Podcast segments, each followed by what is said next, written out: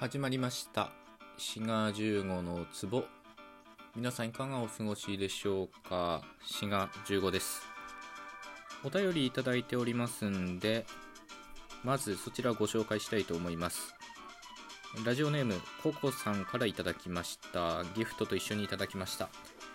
いつも楽しく拝聴させていただいております。ありがとうございます。ささやかですがギフトを送らせていただきます。これからも配信を楽しみにしております。ということで、えー、高校さんどうもありがとうございます。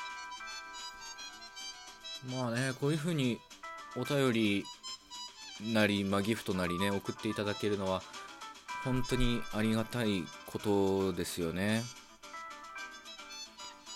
まあ、僕の意識ではこの番組は、まあ、ポッドキャストっていうかラジオっていう意識でやってるので自分が子供の時ラジオを聴いててお便りを送ったことがあるかって考えるとねまあ当時そのメールとかをね自由に送れる環境じゃなかったっていうのもありますけどなかなかねそのお便りを送るっていうのがなかったのでそういうことを思い返すとこうやってねお便りいただけるだけでも非常にありがたいことだと思います。思いますしまああんまりお便りを期待しすぎるのもラジオらしくないかなっていう気もするんですよね。やっぱり片手間に聞くっていうかながら聞きするようなものがラジオではないかなと、うん、僕は思ってるのでまあ僕はっていうかねそう感じてる方も多いと思いますしまあラジオトークっていうね、まあ、僕はラジオトークをメインに配信してますけどまあ、ラジオトーク使ってる方にもそういう意識の方が、まあ、多いんじゃないかなと思います。まあそういう点で言うと、ラジオトークでできるライブ配信っていうのはラジオではないですね。まああれはまた別物だと僕は思ってるし、まあ僕自身苦手だっていうね、えー、そういった負け惜しみ的なね、とこも多少ありますけど、まあ、ライブ配信はライブ配信でね、えー、あれはラジオではないので、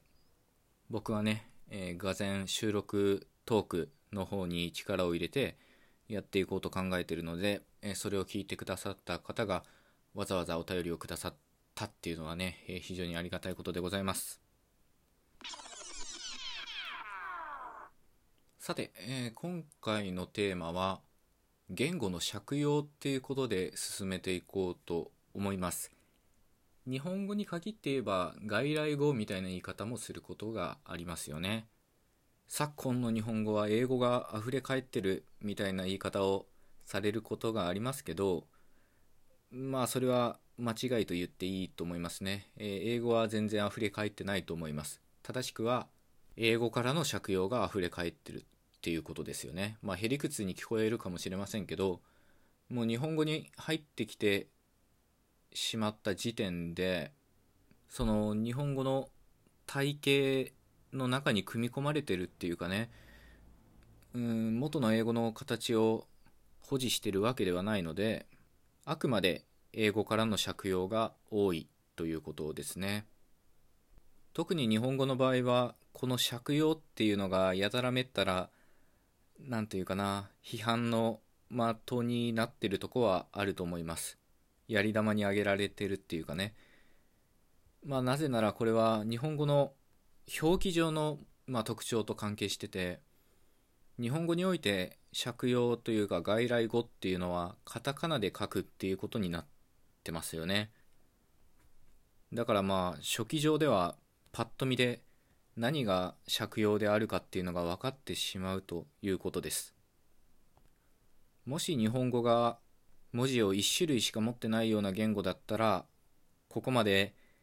外来語が多すぎるとかカタカナが多すぎるみたいな論争みたいなのはね巻き起こっていないと思います。見た目で分かってしまうからってことですね。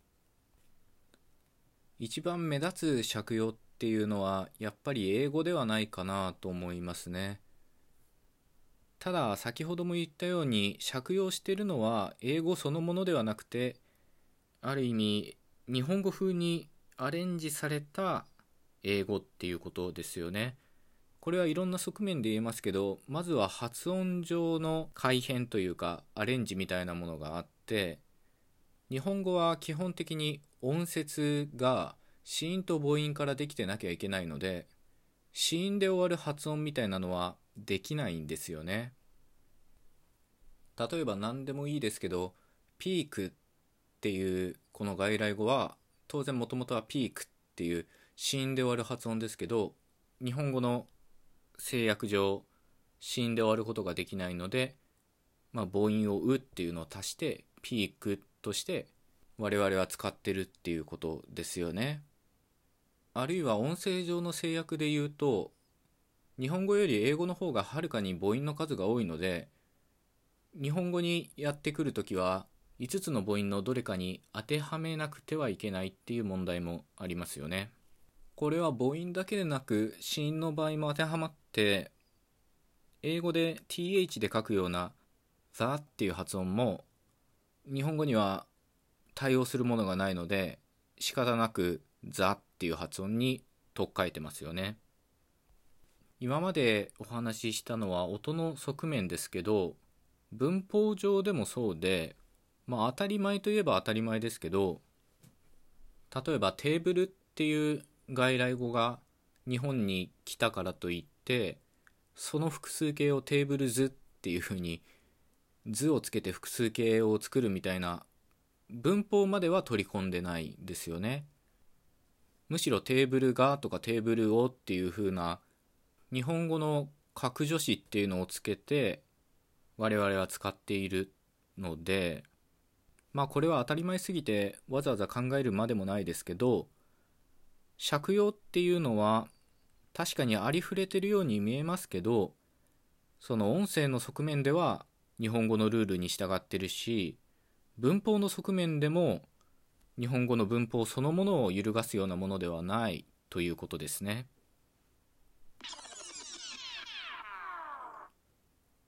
今お話ししたように確かにカタカナで書かれる借用っていうのは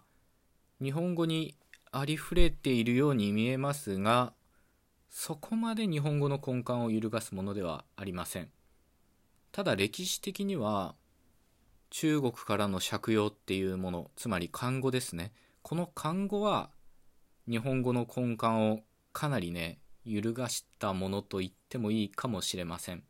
まあある面ではですけどそのある面っていうのは音声面ですね。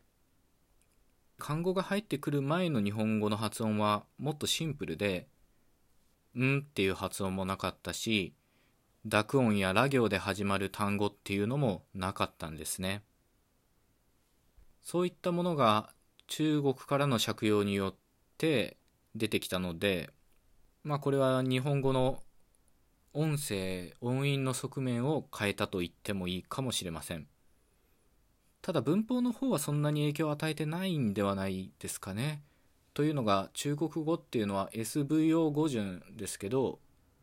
日本語の語順を変えるには至らずに漢文の訓読文みたいな感じでね日本語の語順に合わせて読めるような工夫をしたりしてますよね。というわけで日本語は外来語が多すぎるみたいなことが時々言われたりしますけどそこまで言語の根幹に関わることではないんではないかというお話でした。というわけで次回のトークでまたお会いいたしましょう。ごきげんよう。